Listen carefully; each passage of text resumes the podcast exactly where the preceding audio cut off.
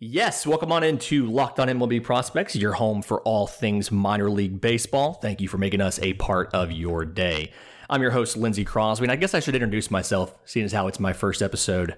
I do want to thank Aram Leighton, our um, the former host of this show, for getting this show off the ground, getting it to where it is, and then Jeff Carr, the general manager for Locked On MLB, and the host of Locked On Reds, for for believing in me and giving me this opportunity. But no, I am a, a big Braves fan. I grew up in the age of the superstation. So whether I lived in Florida, Georgia, or now Alabama, uh, I could always listen to the Braves. And so I fell in love with baseball on the radio. I still love baseball on the radio. I got to enjoy that World Series championship with a radio call uh, while the TV was muted and and the big thing about baseball to me is there's just so much to learn about baseball. There's so many little intricate parts and strategy that uh, fans can take part of.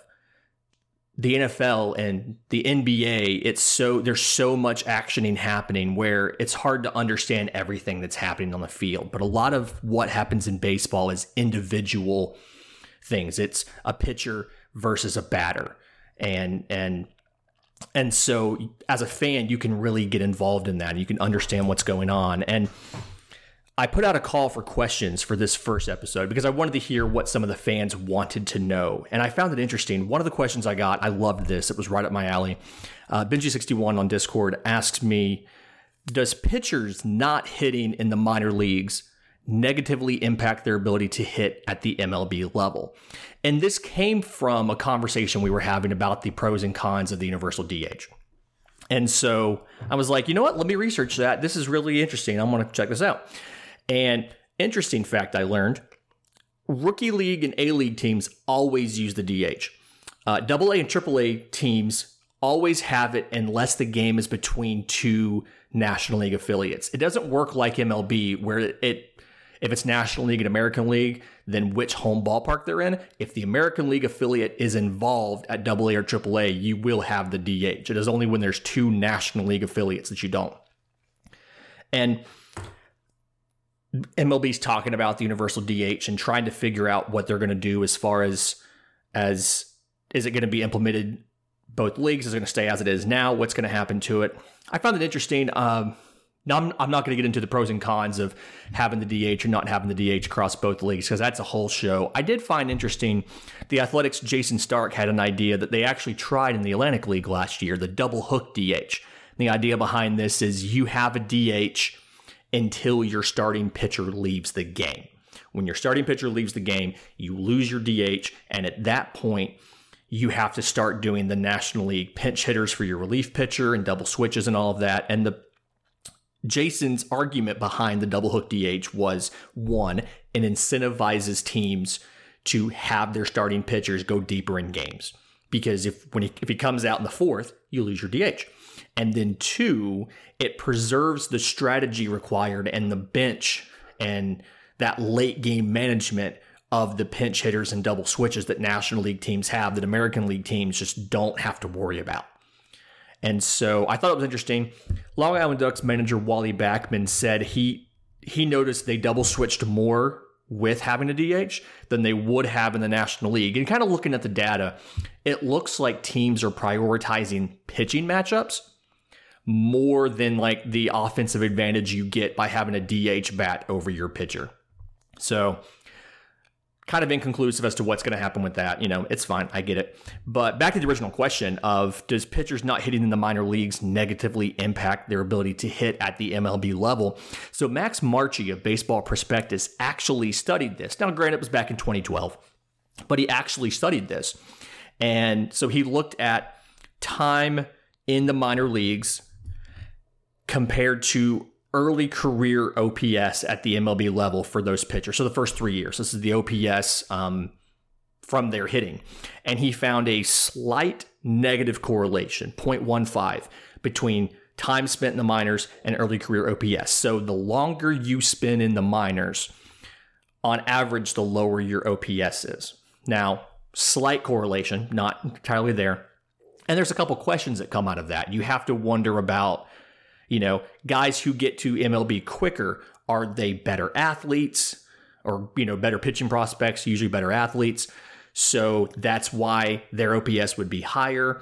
He actually ran those numbers, and there's a slight positive correlation, like 0.07. So almost, almost enough to not even be telling of anything that says that OPS a lot as a pitcher and OPS recorded as a hitter, so that there's not it's not the the better athletes automatically have better hitting when they get to the MLB level.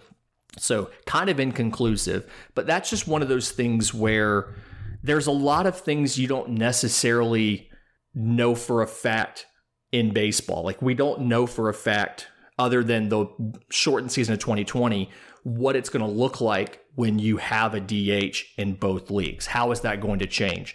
And it's not one of those things you can fix immediately. Look at roster construction. National League roster construction just doesn't have that dedicated offensive hitter who doesn't have a position like American League's teams do. When you watch an interleague game and the National League teams at an American League park, oftentimes their DH is the fourth outfielder. I remember watching when the Braves went to Houston in the World Series.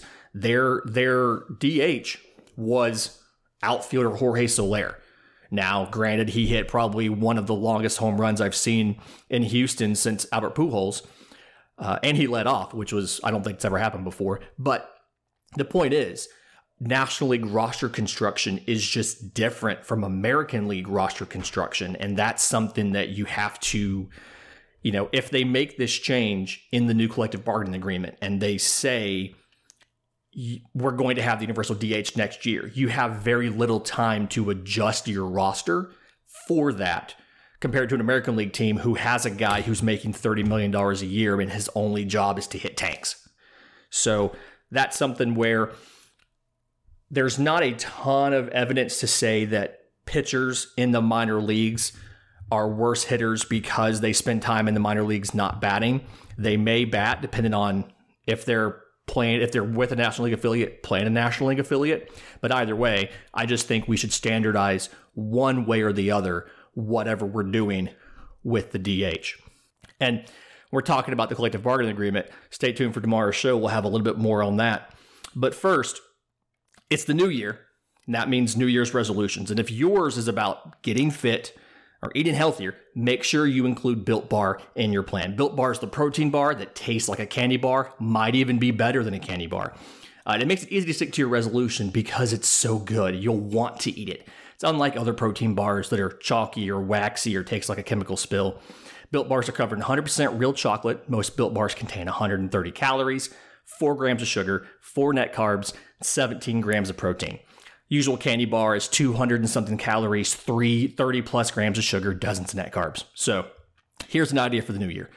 Go to all your secret treat stashes at home, in the pantry, in the office, in the car, whatever. Throw out all of your uh, sugary and calorie filled treats and replace them with built bars. And there's so many flavors to choose from. You can have a different flavor in each stash coconut almond, peanut butter brownie, raspberry cookies and cream, salted caramel, mint brownie, and so much more. And in fact, Built is always coming out with new limited time flavors. So check out built.com to see what's new. And when you're there, use promo code LOCKED15 to get 15% off your order. That's promo code LOCKED15 for 15% off at built.com. Okay, so we're talking questions from the listeners. Morat68 on Twitter had a great question for me about the Texas Rangers. They dropped half a billion dollars combined on Corey Seager and Marcus Semien. 10 years, 325 for Corey Seager, 7 years, 175 for Marcus Semien. So what's going to happen to the middle infield prospects behind those two guys? And the question was specifically about Ezekiel Duran and Josh Smith. So, Morat, thank you for the question. Um, if you have questions for the show, we're on Twitter at Locked On Farm. Feel free to send those over to us. So, both these guys were Yankees prospects who were part of the Joey Gallo deal. Ezekiel Duran was a 2017 international free agent. Josh Smith was a 2019 second round pick. And I'm going to take these guys in order and then we'll have a larger conversation about what to do in that system as a whole. Um, so Duran is Baseball America's fourth overall prospect uh, in the Rangers system, and he's an offensive first player. He just finished last season at high A Hickory, batted 229, 695 OPS, and he's listed as a second baseman shortstop. And but he he's there for offense. He's an offensive first first player. He's got good arm strength, and I think he has the defensive range for third base. But one, he's got to work on throwing accuracy. He he's inaccurate too much, and if you're playing short or second, you can get away with it. But third, obviously, a little bit harder. And one of the conversations folks are having when you look at this Rangers infield, because obviously you have to factor Seager and Semien in there for the next close to, you know, rounding out this decade. Uh, people talk about Ezekiel Duran's probably going to end up on third. And the conversation is, well, Yonny Hernandez is at third right now. And I think Yonny Hernandez is not the guy to worry about for the long term solution at third. Josh Jung's bat is going to force that conversation. Because uh, Yonny Hernandez doesn't, doesn't have a ton of power, and Josh Jung is really good. I mean, he's 90th percentile in exit velo. Expected weighted on base average is over 400, 90th percentile in bat speed. So he is, to me, he is the future of third base for the Texas Rangers. And so Josh, uh, so Ezekiel Duran's one of those guys where I see him starting off next year, probably getting some time at a corner outfield spot. You know, he's it's one of those things. Think about Austin Riley. Braves wanted to get Austin Riley's bat in the lineup, and so they put him in left field for a season. And it it it was you had growing pains. I mean, he Ezekiel Duran has decent speed. He's not going to be confused for somebody who's, you know, a huge stolen base threat and taking a bunch of bags, but I feel he has the speed to be an average defensive corner outfielder, and he's going to give you some work with the bat. He's going to give you some power. He's going to give you some of that. The other thing to um, the other guy that we were asked about was Josh Smith, and Josh Smith's a guy I like a lot. Uh, Baseball America has him as the ninth prospect in the Rangers system. I actually have him as probably in, in the top five or six, and he's a guy He's got a great hitting approach. If you watch him, I think he has probably the best strike zone discipline in the entire Rangers system. I mean, he really he really has an, a very advanced approach at the plate, especially for a guy who who hasn't played above double A. I mean, he he spent what 30 games at double A last year at Frisco. Um, had an 857 OPS, batted 294. I mean, really advanced approach, does really well. Doesn't have elite speed, but he's quick enough with a good reaction to make him a double digit stolen base threat. And he's a guy who I see him being a super utility type guy who can play a bunch of different positions for you. And I think depending on how he does over the offseason with his conditioning and his workouts, it may be as soon as the back half of 2022 where he's able to contribute at the major league level. Obviously, if one of these guys gets hurt, you've got plenty of options around that infield uh, to to fill some time. I think the only way you're probably going to get Josh Smith uh, as an everyday contributor is if somebody misses time. But I think by 23, he can be that guy where super utility, you give people days off. He plays four days a week, probably three or four different positions. And then if someone gets hurt, he's your everyday second baseman. He's your everyday shortstop for a month, for two months, and you don't feel that bad about it. There's a small drop off defensively from a Seager type guy, but he is providing you plenty of offense and making that spot worth it. And ultimately, Texas is going to be in a really enviable, enviable position come trade deadline time.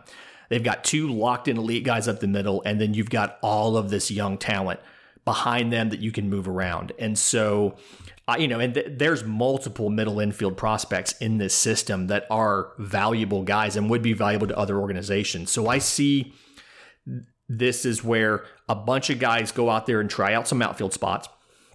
You have a bunch of guys who, you know, are the everyday shortstop at AAA or uh, the everyday second baseman at double A to keep them ready. And if you have injuries, if you have somebody who misses, you know, Seager or Semien misses some time, you can move everybody up a little bit uh, to fill that time. And then a lot of pieces you can move around at the trade deadline to go out and get an impact bat or to go out and get a pitcher or whatever you may need to fill a spot on your team. And um, of these guys you're looking at the outfield, I actually think Josh Smith with the bat is advanced enough right now where he, he, they try him as the regular center fielder sooner rather than later. Uh, instead of a super utility guy, I mean, he may just end up playing center field. And if he can play average to above average defense in center field with the offensive approach that he's shown, he can be an everyday starter on this team by 23.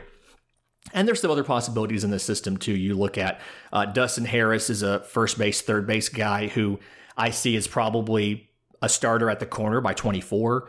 Uh, Maximo Acosta is a shortstop, second base guy. If he can ever get healthy, I can see him by 25.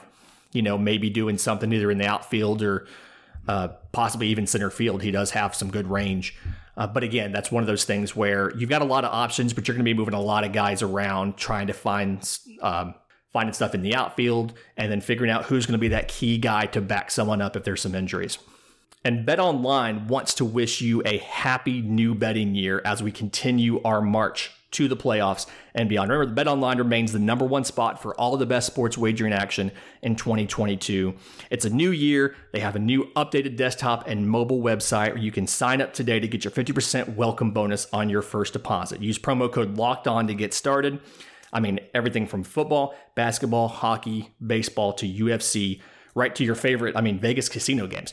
Don't wait to take advantage of all the amazing offers available for 2022. Remember that betonline.ag is the fastest and easiest way to wager on all of your favorite sports. Just go to BetOnline, use promo code Locked On to get your 50% welcome bonus on your first deposit. BetOnline, where the game starts. Quick preview of tomorrow's show. This question actually is about Matt Brash but it also is going to tie into a lot of tomorrow's show about um, how scouting can help you in the next few years because we missed a whole season. So Daisy Dingoes on Twitter asked, "What's your take on Matt Brash's profile?" There seems to be a lot of people in the Mariners circle who think he can be a starter, but I'm not sure if he has a viable offering outside of the fastball slider combo. Uh, so thank you for the question. Again, if you have questions for the show, tweet us at Locked On Farm or email the show lockedonmlbprospects at gmail.com. Uh, we'd love to take your questions. We'll make this a regular feature where we can tell folks, hey, here's what we're up to. Here's what we're doing. You have any questions? We can take care of you. So Matt Brash was a fourth round pick in 2019 out of Niagara. I think he's like the third or fourth player ever drafted out of Niagara. Uh, and he was acquired from the Padres by the Mariners for Taylor Williams. And this was an absolute steal. And and this is where scouting has an incredibly valuable place in baseball still. And again, more about that on tomorrow's show. But Brash missed some time at Niagara. I think it was his. Uh, I think it was it was sophomore junior year with the shoulder injury, and then he wasn't ready to go. The start of the season last year, he missed some time at spring training and you know and instructs and everything, and so the Padres didn't have a good idea of his value of what he what his potential was, and he was ranked 288th out of the draft, wasn't in the Padres' top 30 in 2020. Uh, and now he's the 99th prospect in the entirety of minor league baseball. I think that's Baseball America's ranking there. And again, it's one of those things where, I mean, he was a player to be named later in the Taylor Williams deal. So he wasn't highly coveted by most teams, but the Mariners went out and got him and again, absolutely stole him. So his baseball, and you heard Daisy Dingoes mentioned it in the question, his baseball slider combo is his main bread and butter. The fastball is plus plus. I mean, big velocity, 96 to 99, high spin on it, good movement. It's a filthy pitch. I mean, it's one of it's one of the better pitches uh, that I've seen in the Mariners minor league system. And then the slider is plus plus when it's on. So he can tunnel both those pitches really well uh, an exceptional amount of movement on the slider. So it's something where that combo together is really potent. And if that's all that he did, that's all that he had, he would look very appealing as a, you know, as a late inning reliever, a high leverage situation guy who can come and he can be your fireman out of the bullpen, put out a, you know, put out a fire and get you out of an inning with just those two good pitches but he's got more. Uh, the changeup, the changeup is good. He can spot it well. Uh, it's got plenty of arm side fade, but it's a little inconsistent. Um, you saw walk issues with him with that when he was in Arkansas, um, Double A Arkansas, and he has a knuckle curve. It's a project pitch. I mean, that's that's the best I can say right now. It's a project pitch. He can throw it for strikes, but it's not. I mean, it's not. At best, you're looking at an average pitch, and so he's yeah, like I said, controls iffy. He's got some walk issues. He needs to figure out more consistency with that changeup. He needs to develop that knuckle curve or some fourth offering into a into an actual weapon that he can use. And then the concerns that I have with him is his arm action is violent. Uh, he has a whip into his delivery. It's very high effort, and it's something he it's repeatable. But this is one of those situations where I don't know if having a pitching motion that's repeatable is actually a good thing. Uh, like I said, missed half a season at Niagara, wasn't ready for Instructs in 21. Now, in his defense, he had no 2020 season, so he was, you know, coming back up to live game activity, ramping up for Instructs, and just didn't quite, you know, his body wasn't ready to handle it. But you know, he has had injury issues in the past, and like I said, that that arm action, um, that delivery, so it's it's high effort and violent and whippy. And you see guys like that, those smaller guys like he is, that have those incredibly elaborate, violent arm actions. You see them have shoulder issues. You see them have joint issues. You see them have muscle strains because they're putting so much behind it. So, the verdict on Matt Brash, exceptional ceiling. I mean, he could be a top half of the rotation starter for the Mariners. He has the fastball slider combo is one of the better combos of pitches in the Mariner system right now. I mean, this is a good kid. He, like I said, this was a steal from the Padres. Uh, but he has more volatility than most prospects do because he's had those injury issues. He has that he has that arm action that you know that that I just I worry about. And so if his his command, his durability and his development all have to come together. And if they don't, that's where you're going to struggle uh, to get the value out of Matt Brash. So he has a he has a very high ceiling but since availability is a skill, I feel like he has a pretty low floor as well. He's missed, like I said, he missed college time, he missed pro time, and it's something where you worry about down the road how long is he going to be able to keep up doing what he's doing with that arm action looking like it does. So, great question. Daisy Dingoes on Twitter, thank you very much for the questions. If you have questions for the show, again, you can reach out to us uh, the show is on Twitter at Locked On Farm. I am on Twitter at Crosby Baseball. Uh, you can subscribe to the show anywhere you get your podcasts. Obviously, rate, review, subscribe. We appreciate that. And then if you have any questions for the show, tweet at us, at me, or email lockedonmlbprospects at gmail.com. Stick around for tomorrow's show. We have a lot of big picture stuff about minor league baseball. We're talking about Endeavor Sports purchasing nine minor league teams. We're talking about uh, their role of scouting since we've missed a 2020 season, and we're talking about some stuff in the new collective bargaining agreement. This has been Locked on MLB Prospects.